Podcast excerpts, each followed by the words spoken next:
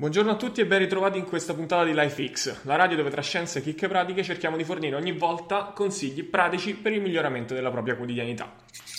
Un saluto anche da Vincenzo e benvenuti a questa nuova puntata di LifeX.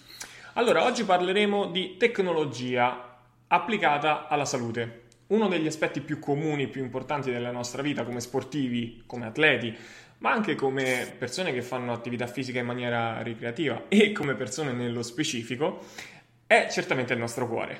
Quindi in questa puntata andremo a cercare di capire come è possibile, grazie alla tecnologia, grazie alle ultime ormai passiamo di vari anni, alle ultime innovazioni in ambito tecnologico, quindi gli smartwatch o applicazioni per telefoni, come possiamo avere un'idea del nostro cuore, di come funziona, se lo stiamo allenando bene, se non lo stiamo allenando bene. Quindi l'obiettivo sarà parlare del cuore e di strumenti che possono essere utilizzati per la misurazione. Sulla base di questo, Manuel, ti faccio già io la prima domanda, così vediamo ti metto in difficoltà. No, scherzo. Proprio perché penso che serva anche ai nostri ascoltatori sapere anche questa cosa, il battito del cuore, andarlo ad ascoltare, che sembra una cosa molto medica, no? Mm-hmm. O almeno in altri tempi sembrava molto medica, l'auscultazione appunto. Però noi con le tecnologie possiamo rilevarlo molto più facilmente oggigiorno. Con domanda schietta schietta, cosa te ne stai facendo di questo dato battito del cuore? Proprio te lo dico in maniera grezza, poi andremo a fare i dettagli dopo, ovviamente. Cosa te ne fai nella tua esperienza, nel tuo vissuto da sportivo, da atleta e anche da professionista che lavora con atleti e high performer, se vogliamo dire. Guarda, effettivamente io ho vissuto una sorta di tripla fase del mio rapporto col battito del cuore, però le ho capite tutte in seguito. Io ho sempre fatto sport fin da quando ero piccolo e anche a livello agonistico mi è sempre stato detto, in un certo senso, il classico rapporto del ragazzo col preparatore atletico. Ti dicono più o meno quello che devi fare, no? Ti dicono quello che devi fare e tu lo fai. Essenzialmente sei un soldatino, specialmente quando sei un po' più piccolo, fai quello che ti viene detto, ti ci diverti tranquillamente, ti massacrano e tu ti diverti. Quindi più o meno in questa prima fase io non avevo un grosso rapporto col battito del cuore, non sapevo, semplicemente a volte mi veniva detto qualche riferimento, mi veniva accennato, però sempre in maniera molto generica, no? Quando ti senti battiti molto forti e cose del genere. Poi ho cominciato ad avere un po' più di esperienze con una certificazione che ho fatto in America, e qui parliamo di un gigantesco balzo in avanti a livello di età, quindi molti anni dopo ho cominciato a capire come venisse studiata la variabilità del cuore, poi dopo ne parleremo più approfonditamente, per una sorta di qualifica del benessere o dello sforzo fisico, della risposta a un allenamento. E in più ci sono stati poi gli studi universitari, in cui comunque, come sarà successo poi anche a te, no? Le fasce, bruci grassi se i battiti stanno in un certo modo, sì. Cioè l'allenamento in fascia 1, in fascia 2, in fascia 3 e così via. Quindi queste sono state più o meno le mie esperienze. Adesso sto cercando di mettere tutto insieme, cioè di mettere quello che è stato l'infarinatura teorica, quello che ho vissuto io sulla mia pelle, in quello che diciamo che cerco di applicare ai pazienti. Per te invece com'è stato il tuo rapporto? Diciamo che all'inizio era il battito. Semplicemente, come hai detto tu, si parlava molto in termini di fitness, sport eccetera, quasi, cioè, solo di battito praticamente, o almeno quello che sentivo io era solo quello. Se sei a un tot della frequenza cardiaca massima succede questo, se sei a un altro tot succede quest'altro e compagnia bella. Poi nell'andare a studiare ho capito che c'era una differenza tra quanto batte un cuore e quanto appunto ha di variabilità, che è l'argomento di cui parleremo oggi, variabilità tra le diverse per così dire fasi, okay, del suo pompare sangue fondamentalmente, e quindi ho cercato di capire cosa fosse questa la variabilità cardiaca, perché fosse importante andarla a monitorare. Ho capito che nella è una cosa che era molto vicina a quello che già facevo, cioè pensare a quanto si dovesse fare appunto allenamento, ma non in forma scritta, come dicevi appunto tu prima, ma piuttosto cercare di modularlo sulla base delle risposte individuali, e non solo individuali e basta, ma anche individuali tra periodo e periodo, cioè oggi sono stanco, devo fare cose differenti, domani sono più energico, devo farne altre, posso farne altre. E quindi ho scoperto che questo parametro variabilità poteva aiutarmi in questo.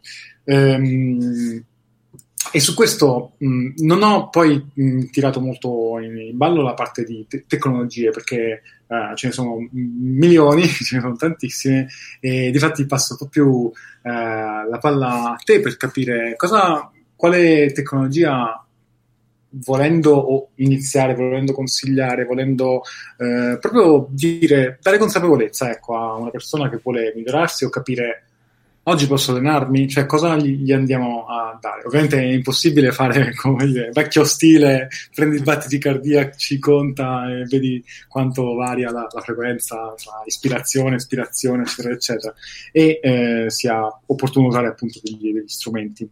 Puoi farci il punto su questa cosa, puoi farmi il punto su questa cosa appunto della strumentazione?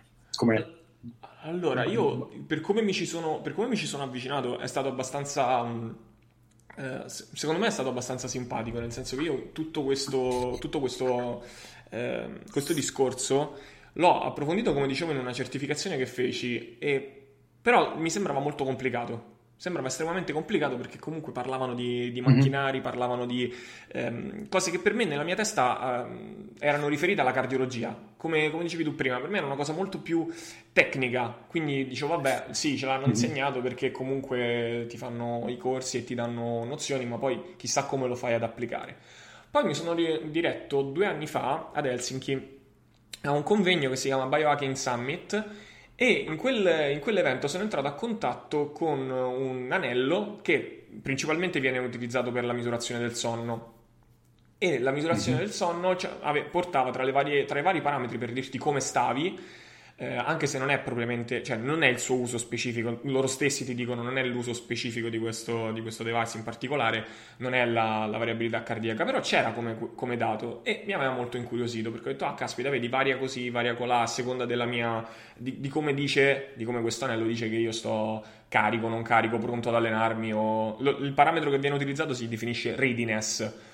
E quindi quello è stato il mio vero e proprio contatto, e dice vedi, forse si può utilizzare in maniera un po' diversa, o meglio, si può utilizzare in maniera comoda, non c'è bisogno dell'ambulatorio di cardiologia per la variabilità cardiaca, perché questo parametro, la variabilità cardiaca, intanto direi che gli diamo un attimo una definizione. La definizione più semplice in assoluto è spiegare il fatto che il nostro cuore non batte come un metronomo, cioè tutti i battiti non sono ugualmente distanti l'uno dall'altro, e la distanza che c'è tra un battito e l'altro, la variabilità per l'appunto di questa distanza, è detta variabilità cardiaca. Questa è la definizione molto, molto semplificata, insomma.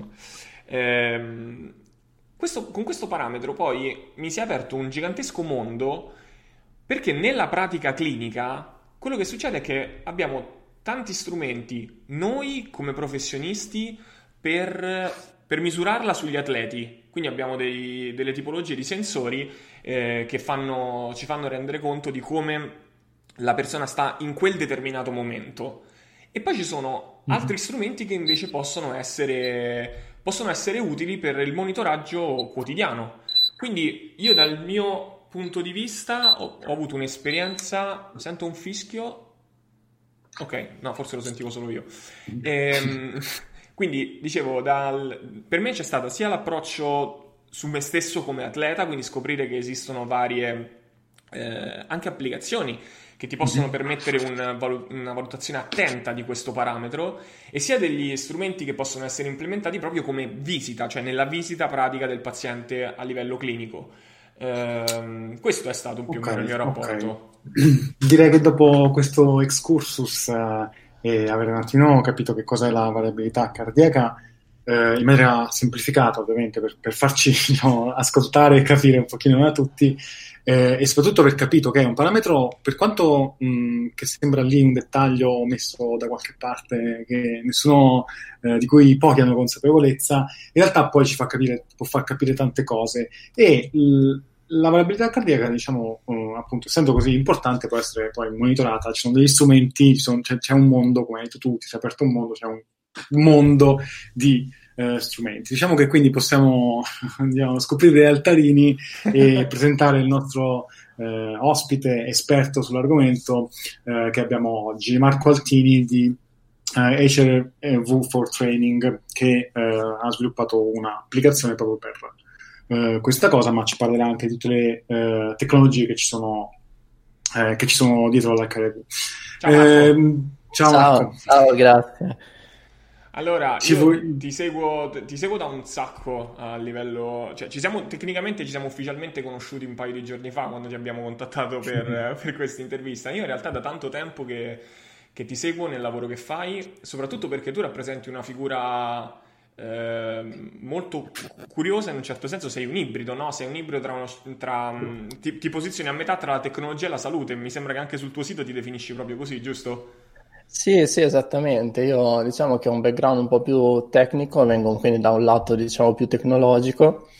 In Italia studiai ingegneria informatica, poi feci un dottorato in Olanda in intelligenza artificiale.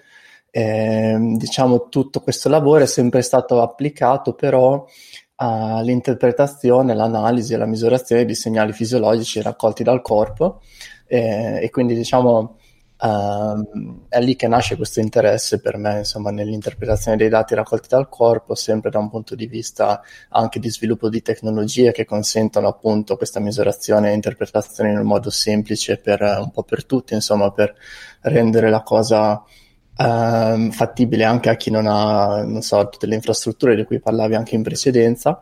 E di recente poi ho anche fatto un'altra laurea qui ad Amsterdam, che sto finendo proprio quest'anno, in pratica in scienze motorie e performance coaching, e quindi lavorando sempre diciamo in campo più sportivo. Negli ultimi anni ho deciso anche di complementare diciamo quella che è la formazione da quel punto di vista, e quindi solitamente mi definisco un po' a metà diciamo tra i due campi. Ok, benissimo. Molto, molto diciamo, affascinante il tuo percorso. Diciamo, a me personalmente piace tanto questa integrazione delle cose, specie di questi tempi dove penso che debbano essere unite tecnologia, salute e fitness o benessere, quel che sia.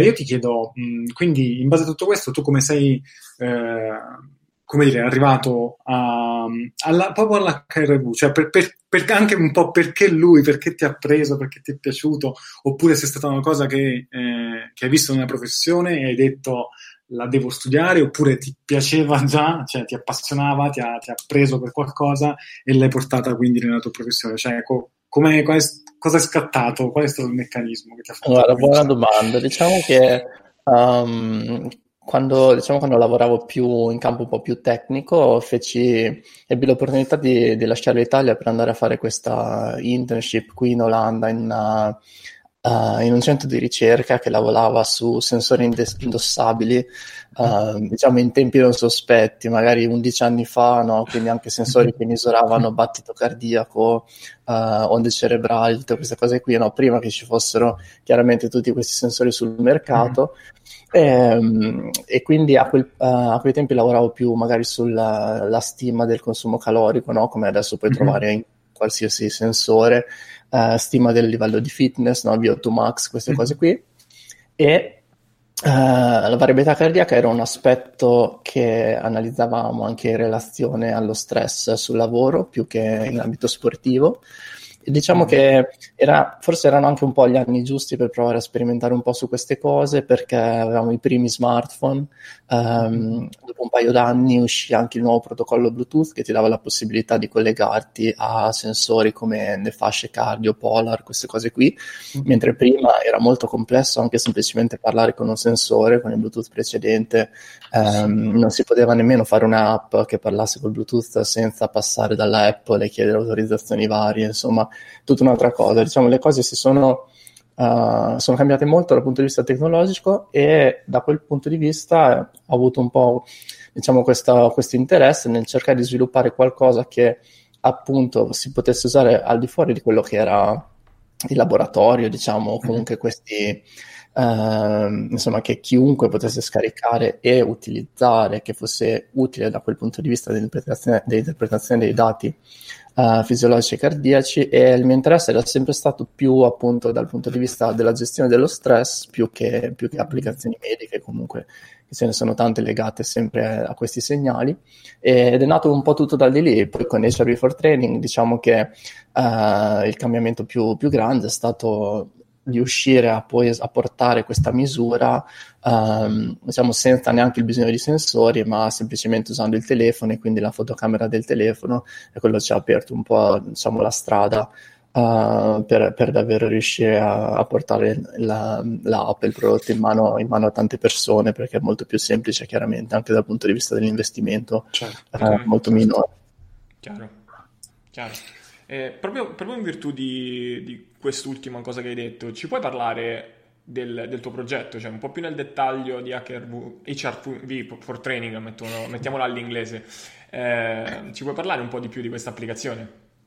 Sì, guarda, l'app in pratica misura appunto la variabilità cardiaca, come dicevi tu prima, la differenza tra battiti consecutivi quando si fa la misura, e questa misura è utile perché in pratica è una misura non invasiva del livello di stress fisiologico, quindi dal punto di vista, diciamo, fisiologico, quello che andiamo a misurare è l'attività in pratica del nervo vago, quindi del sistema parasimpatico, che è, diciamo, quello che si occupa appunto del recovery e ci dà un'informazione relativa allo stato di recupero del corpo, e questo è legato al fatto che il nostro corpo risponde in un certo modo alle varie forme di stress che incontriamo, che siano stress fisico o mentale. Diciamo, c'è una risposta molto simile a livello fisiologico, e questo è quello che andiamo a misurare con la app, se facciamo le cose in un certo modo, perché di nuovo, come dicevi anche tu, c'è la variabilità cardiaca non è nulla di nuovo, ma c'è molta confusione, diciamo, ci sono molti strumenti, si può fare molto, ma bisogna anche cercare di fare le cose in un certo modo se vogliamo poi che questi dati ci siano utili a livello individuale. E una delle cose più importanti, direi, è semplicemente quando misurare, ovvero con queste app che ti consentono di fare una misurazione così, diciamo, molto breve, 1 o 2 minuti, la cosa migliore da fare è farla appena svegli, in modo che diciamo tutte le altre forme di stress che poi andrebbero a confondere il risultato, cose molto semplici, anche solo attività fisica a bassa intensità, ma anche solo un caffè la mattina, diciamo, tutto questo ha sempre un effetto transitorio sul nostro sistema, e non è quello che vogliamo andare a misurare. Vogliamo cercare di capire come stiamo, diciamo, a livello più cronico, e quindi è sempre meglio fare la misura appena svegli. E una volta che abbiamo fatto questa misura, per qualche giorno iniziamo a capire, diciamo, quali sono i nostri valori normali, e a quel punto è facile identificare una giornata in cui, ad esempio, c'è più stress sul corpo, e può avere senso dare priorità al recupero, così come ridurre l'intensità dell'allenamento e questo tipo di cose. Quindi direi questo è il modo sempre più semplice in cui iniziare ad utilizzare, diciamo, il sistema.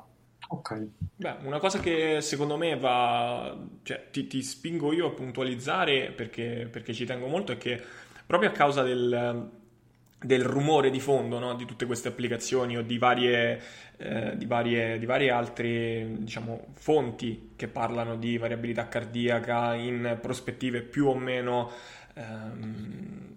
non saprei neanche dirti, pseudoscientifica, ecco, mettiamola così, pseudoscientifica.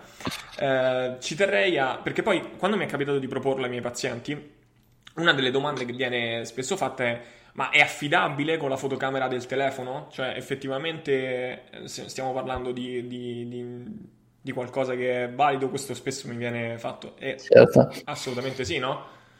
Sì, esattamente, perché comunque noi abbiamo sempre cercato di fare il lavoro prima dal punto di vista comunque tecnico e scientifico, insomma nel modo più affidabile possibile, e ci siamo comunque occupati anche di fare validazioni scientifiche, studi in cui abbiamo confrontato proprio la misura con la fotocamera, sia con le fasce cardio che con proprio l'elettrocardiogramma classico da ospedale. Quindi abbiamo evidenziato come queste misure siano equivalenti, e quindi si può sicuramente usare la fotocamera del telefono per questo tipo di misure. Diciamo che qualche anno fa questa cosa qui era davvero difficile, diciamo, farla capire alle persone, molto scetticismo, diciamo. Poi chiaramente ora le cose sono cambiate, nel senso che come abbiamo l'ora ring, ad esempio, quell'anello che forse di cui parlavi prima, sì, abbiamo anche vari sensori, diciamo anche da polso, che riescono a fare questo tipo di misure, e quindi diciamo che credo che sia entrata più nella mentalità generale che sia possibile misurare la varietà cardiaca, anche solo il battito. Se pensi, quando abbiamo lanciato questa cosa, sarà stato 5-6 anni fa già con la camera, e c'erano davvero pochissimi, se non nessun dispositivo da polso che misurasse, non dico la variabilità, ma anche solo il battito, mentre ora quasi non si trova un orologio che non abbia il battito al polso, insomma. Sì, vero. Quindi diciamo che per fortuna negli anni, insomma, c'è stato così tanto lavoro anche da parte di altri che ora c'è un po' meno scetticismo da quel punto di vista, però ci eravamo occupati sin dall'inizio di fare anche queste validazioni. Sì. Diciamo che la tecnologia è cresciuta in maniera pazzesca negli ultimi anni e secondo me, poi correggimi se sbaglio, sull'utilizzo di questi strumenti c'è, come dire, dipende molto dal contesto, perché se sono un atleta di elevatissimo livello magari ho bisogno di qualcosa che sia più fine come misurazione, mentre se voglio monitorarmi giorno per giorno può andare bene anche qualcosa che presenta quel minimo di errore che però sul risultato generale non mi cambia un granché, o giusto? Cioè, sì, guarda, secondo me da questo punto di vista di queste misure la cosa importante è davvero cercare di farlo con consistenza nel tempo, tutti i giorni, e avendo una misura che comunque puoi fare col telefono e, come dici tu, magari certo è possibile che, non so, magari ti arriva una notifica su WhatsApp mentre fai la misura e sì, non so, inserisci del rumore nel segnale, no? Perché queste cose capitano. E magari invece se eri in laboratorio sdraiato per mezz'ora con l'elettrocardiogramma, questa cosa non succedeva chiaramente, okay. Però poi quante volte puoi fare quel tipo di misura, no? Sì, certo. Quindi da questo punto di vista credo che la variabilità cardiaca, essendo qualcosa davvero che non cerchiamo necessariamente di ottimizzare nel lungo termine, ma cerchiamo di utilizzare proprio a livello giornaliero come un feedback, no? Come qualcosa su cui possiamo agire giorno dopo giorno, in modo che poi quello che ottimizziamo, insomma, è il nostro stato di salute, la prestazione fisica, più che la variabilità di per sé. A quel punto è molto più utile, secondo me, misurare appunto tutti i giorni e cercare di fare degli aggiustamenti, piuttosto che avere questa misura perfetta che facciamo ogni 6 mesi, nel senso che magari può avere senso fare dei test, non so, un VO2 max, una soglia del lattato, queste cose qui più legate alla prestazione, magari le puoi fare più raramente, no? Perché aspetti che ci sia l'effetto di quello che sono stati 3-4 mesi di allenamento, mentre queste misure per la gestione dello stress davvero, secondo me, sono utili dal punto di vista del cambiamento, insomma, giornaliero, settimanale, degli aggiustamenti che puoi fare monitorando appunto a lungo termine. Certo, no, tutto chiaro. Poi ovviamente uno deve anche sapere un attimo utilizzare, come dicevi tu, se arriva una notifica su WhatsApp ti cambia, poi bisogna vedere se ti cambia la variabilità perché per la notifica. La notifica non era morta. Ti dà fastidio il messaggio. Esatto. Yeah. Esatto. Il messaggio del capo che ti dice qualcosa. Esatto. E c'è una cosa, noi io e Manuel lavoriamo, questa infatti è una domanda che ti facciamo, diciamo così, entrambi, e magari faccio raffinare la mano se vuole aggiungere qualcosa. Lavorando comunque molto con persone, io li chiamo high performer, cioè tutti quelli che vogliono davvero un risultato non solo fitness, forma fisica e basta, ma qualcosa per ottenere qualcosa di superiore, non so se mi sono spiegato, un atleta oppure una persona che deve essere sempre iperconcentrata, paradossalmente uno speaker potrebbe essere una persona di quel tipo, o un manager che deve essere sempre sotto pressione e deve rendere bene. Quindi sono persone anche molto consapevoli. Vediamo che c'è questa consapevolezza, aiuta molto, però a volte succede un pochino l'opposto. Volevo chiederti un attimo cosa ne pensi. Per l'opposto intendo che alcuni si fanno prendere troppo la mano e si fanno guidare quasi solo dal dato, cioè vedo una cosa, no, sono stanco, anche se sono effettivamente pimpante in quel momento, no? Come dire, certe volte anche con Manu si scherza, diciamo, vabbè, ma se ti va di fare una cosa, anche in allenamento, no? A volte dici, ma se ti va, divertiti oggi, fai qualcosa che ti diverte, no? Sì. Cosa ne pensi di questa cosa? Come sì, l'ho visto sicuramente anche io varie volte, credo che direi la cosa più importante in generale quando si usano questi strumenti è sempre di utilizzarli come una forma di feedback oggettivo e qualcosa che tu aggiungi a quello che è già, ad esempio, il tuo piano di allenamento, ma non come sistema da cui partire in generale, no? Anche se pensiamo ad un atleta, che forse è sempre il caso più semplice, se tu parti che hai un certo piano di allenamento e poi puoi fare degli aggiustamenti usando la variabilità cardiaca. Non avrebbe senso fare il contrario, partire dalla variabilità cardiaca e non so, andare sempre al massimo finché la variabilità non è sotto i piedi, no? A quel punto magari è già troppo tardi, quindi cerchiamo sempre di usarla come strumento che ci permette di fare qualche cambiamento intelligente, ma non di dipendere completamente, insomma, dalla tecnologia. Poi in base alla personalità delle persone può essere più o meno difficile, diciamo, cercare di non farsi influenzare più di tanto anche dal punto di vista psicologico in certe situazioni.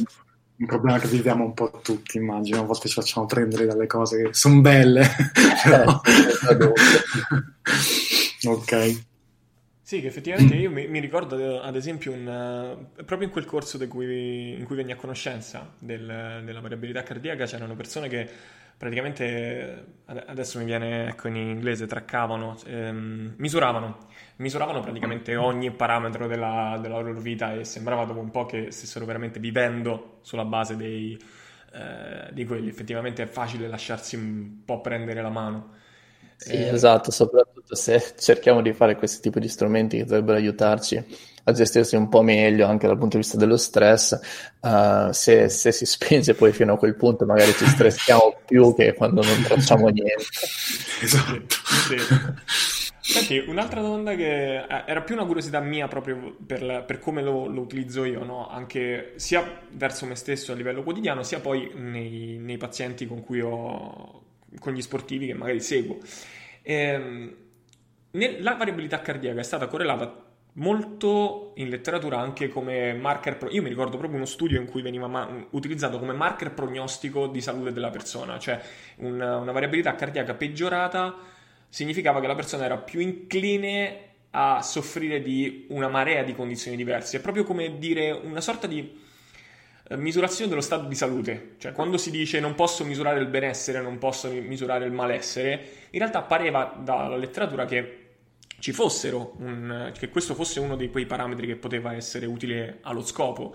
Nelle tue ricerche, perché comunque tu l'hai studiato in maniera estremamente approfondita, quanto c'è cioè che base di verità c'è, che base di praticità c'è nel considerare una misurazione della variabilità cardiaca in associazione o come prevenzione o in rapporto alla malattia, ecco, rispetto alla clinica?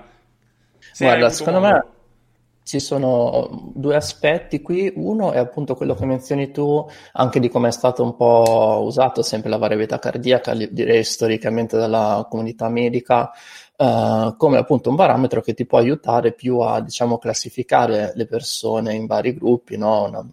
Fondamentalmente salute e non in salute, oppure appunto più predisposto a vari problemi a causa di una variabilità bassa, così come a quel punto si potrebbe dire anche semplicemente un battito molto alto.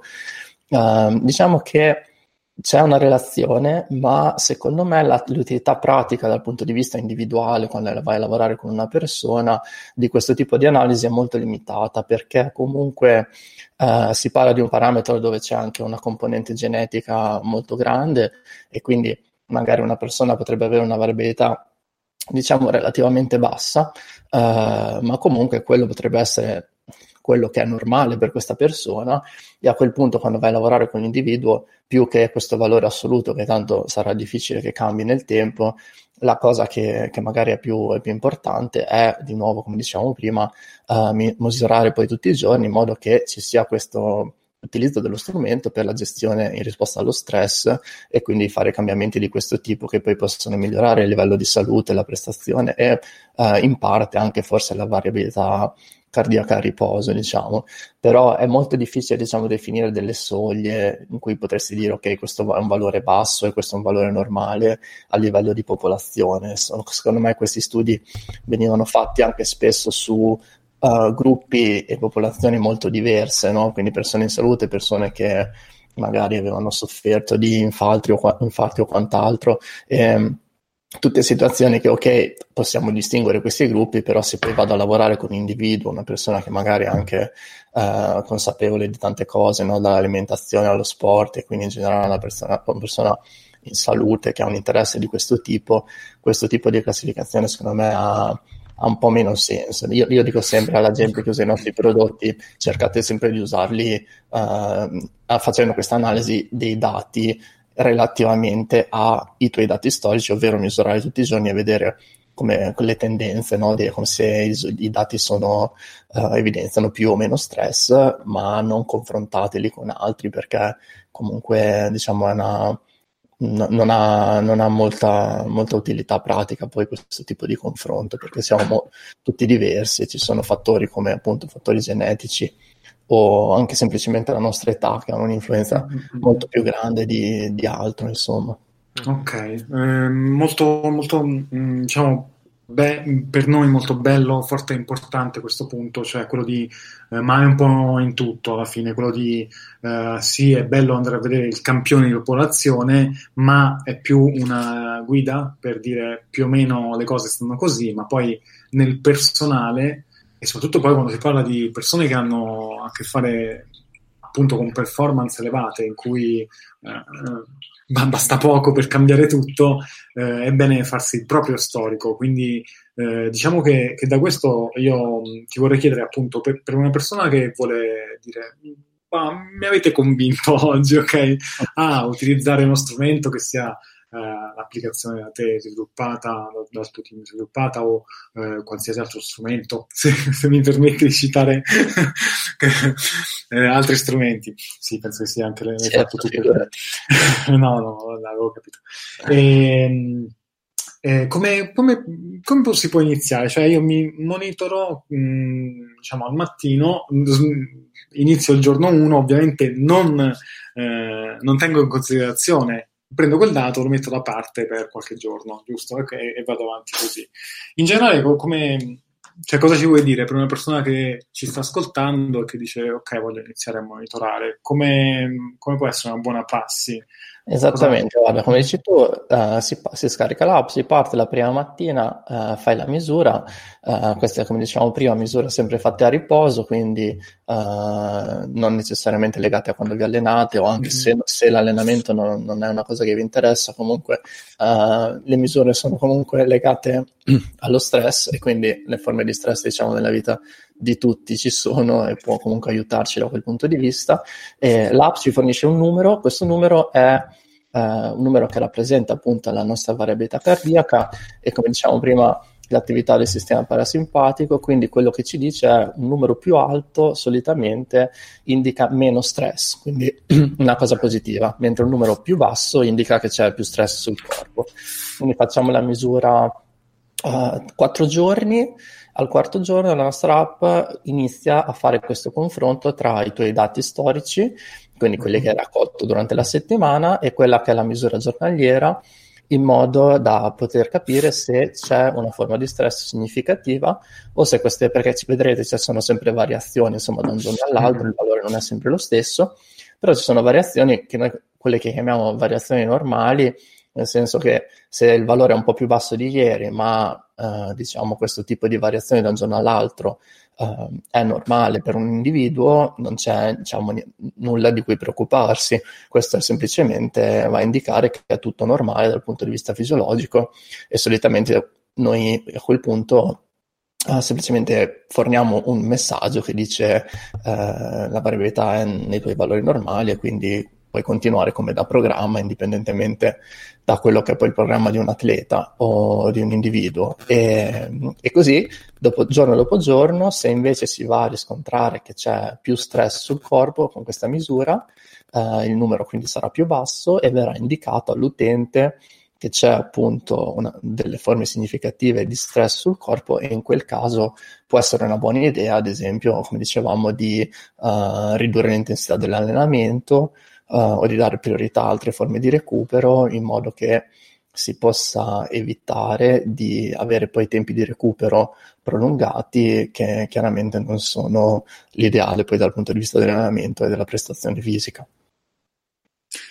Ok, grazie, molto interessante quello che ci hai raccontato, e anche il fatto che, se non ho capito male, l'applicazione stessa ti dica fermati, che aspettiamo qualche giorno prima di capire un attimo il tuo andamento, che è una cosa molto utile per non far perdere persone che vanno a vedere ma questo dato che ci devo fare adesso.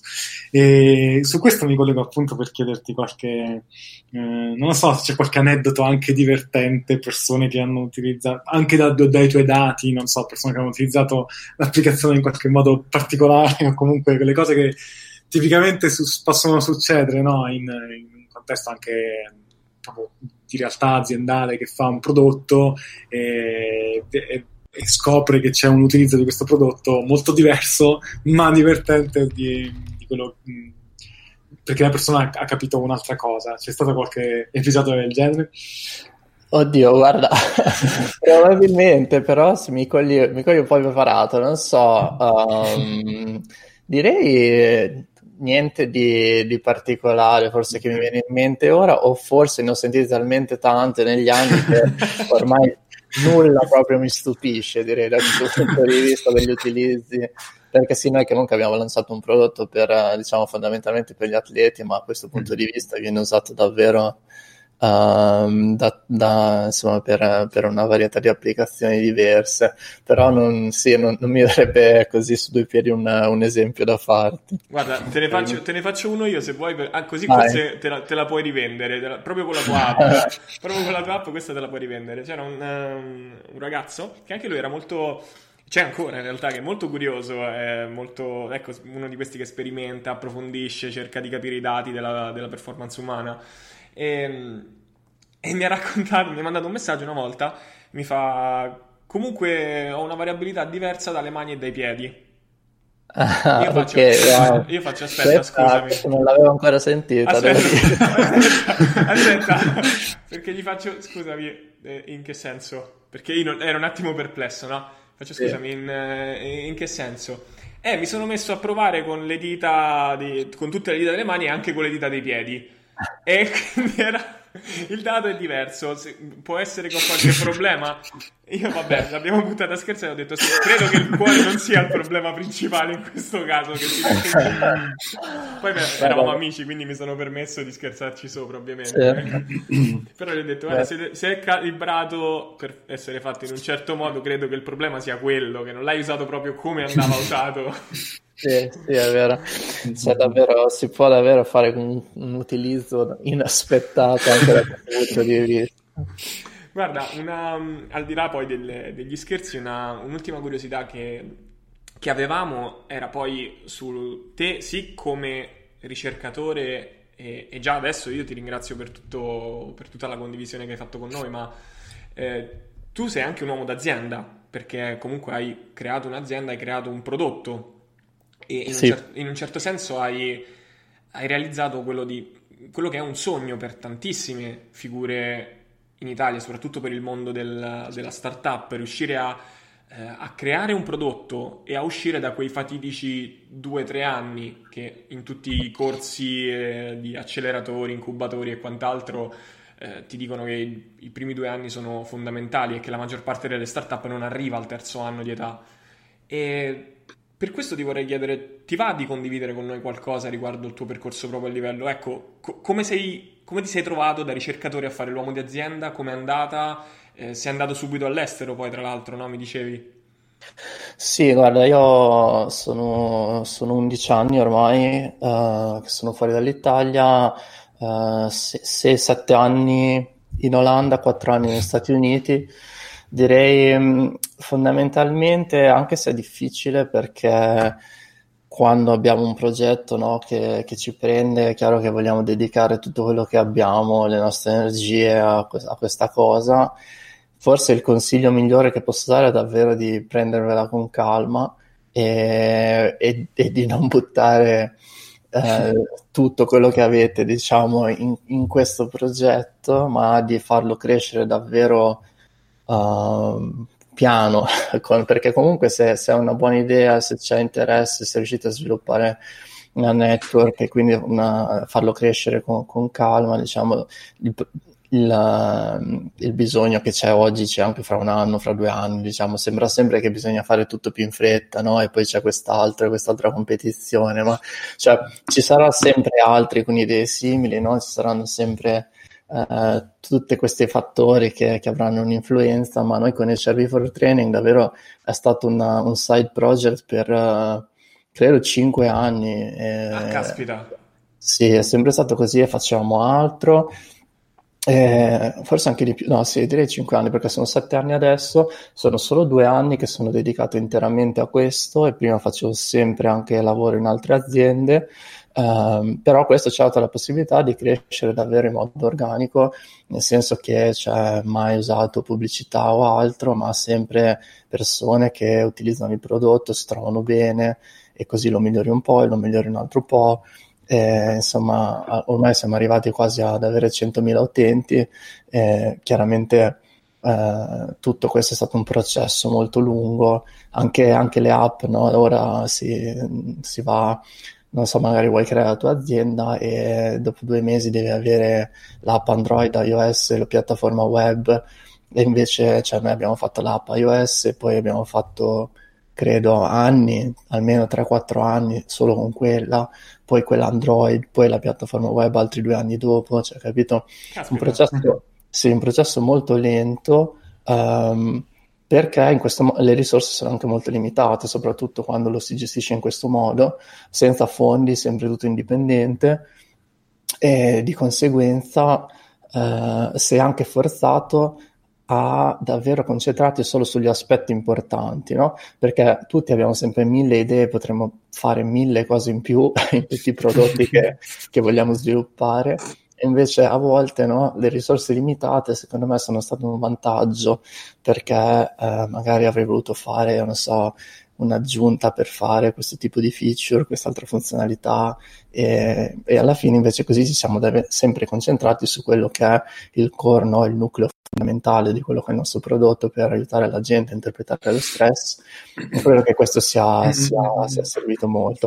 Quindi direi non è proprio forse il consiglio che la gente vuole sentirsi dire, ma bisogna avere tanta pazienza e davvero cercare di lavorare insomma al proprio sogno, al proprio prodotto, a quello che è. Senza, diciamo, ma se avete anche un altro backup plan, no? Come mantenere magari la tua prima professione mentre cerchi di sviluppare questa cosa nuova, secondo me quello ti aiuta tantissimo, anche perché dal punto di vista mentale hai sempre quella sicurezza, no? Quindi riesci anche a fare le scelte giuste, però sì, ci vuole più tempo di sicuro. Sì.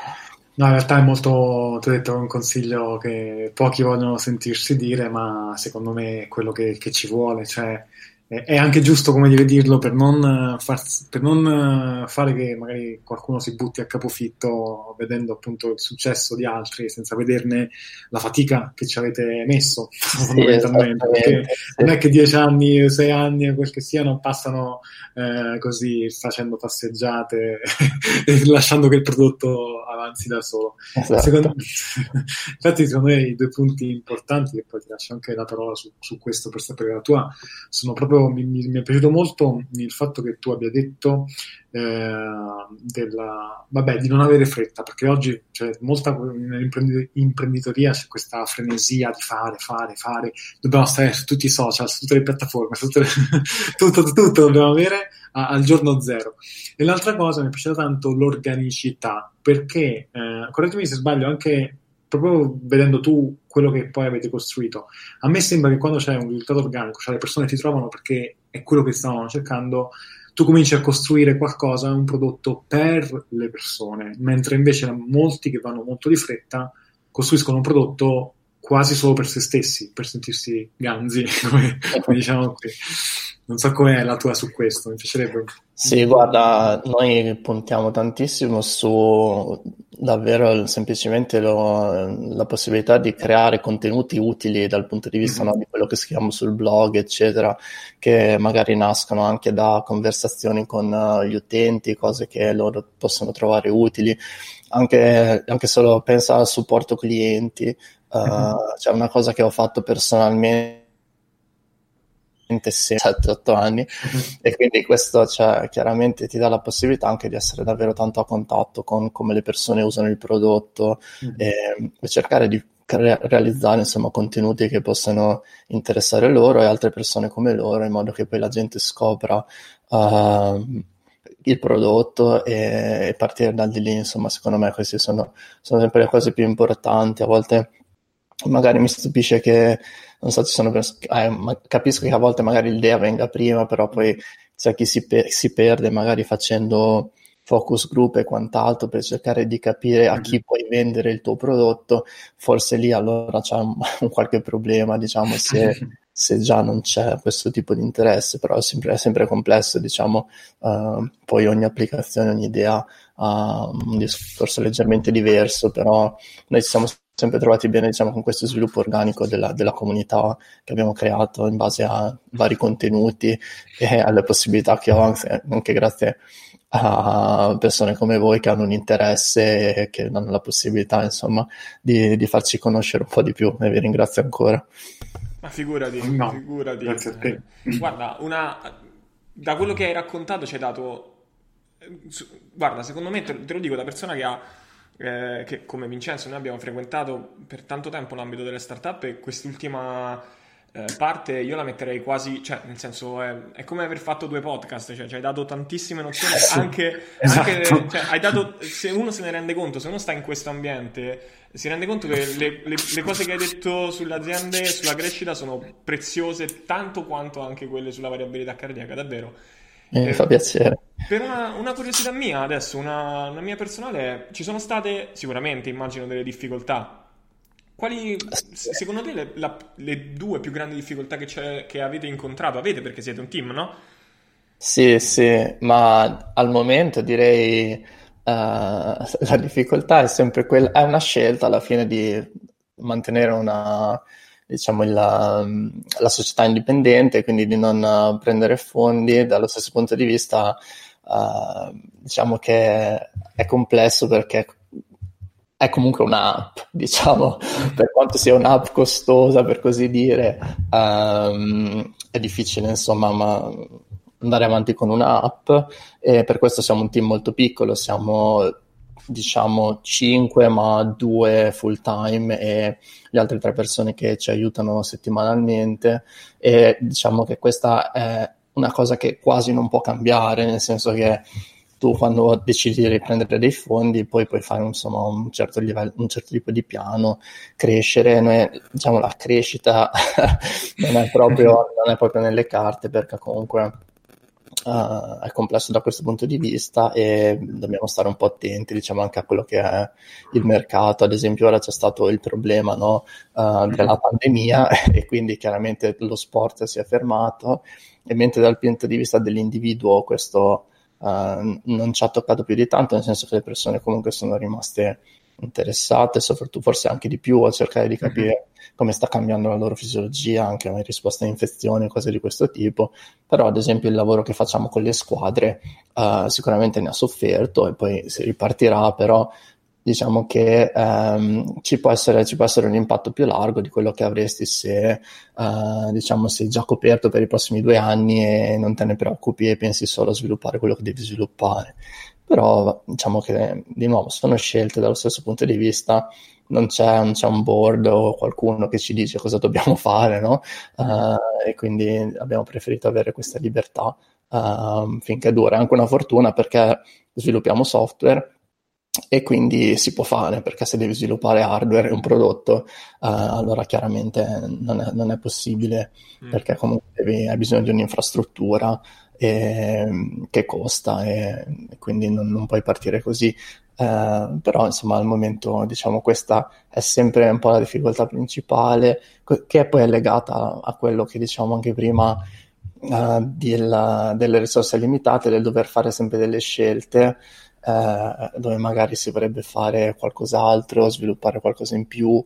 È sempre un trade-off, no? Quindi fra quello che si può fare e fondamentalmente alla lunga, come ti dicevo, la vedo come un vantaggio, perché davvero ti concentri su quello che puoi fare bene e non ti perdi magari in altri dettagli. Ho un'esperienza anche in un'altra startup che avevamo fondato quando sono stato in America, negli anni in cui ero a San Francisco, sempre diciamo nel campo sensori indossabili e salute, però era un sensore che misurava l'attività dell'utero durante la gravidanza, così come l'attività del cuore, il movimento del feto e insomma tutte queste cose diciamo più dal punto di vista medico.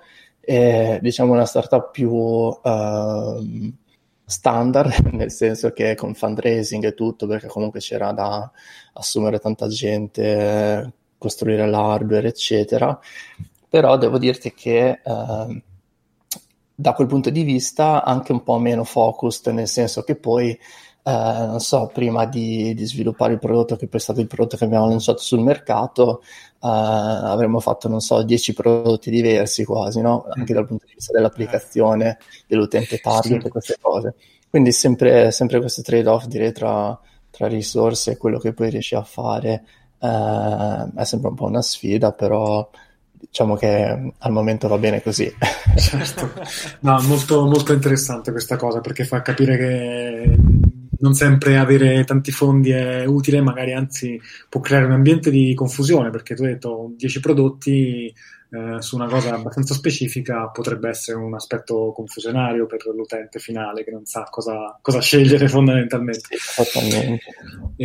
No, per lo sviluppo, no? Che dopo non sai mai dove allocare le risorse. Esatto.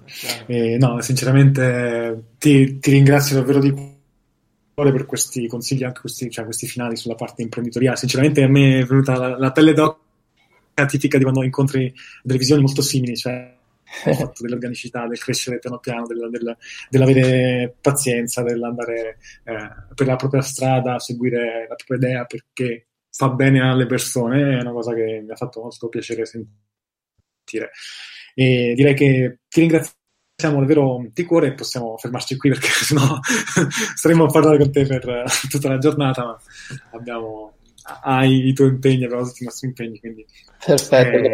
Di nuovo tante grazie a voi. Grazie Marco, grazie a tutti quelli che ci hanno ascoltato, e ci vediamo alla prossima puntata.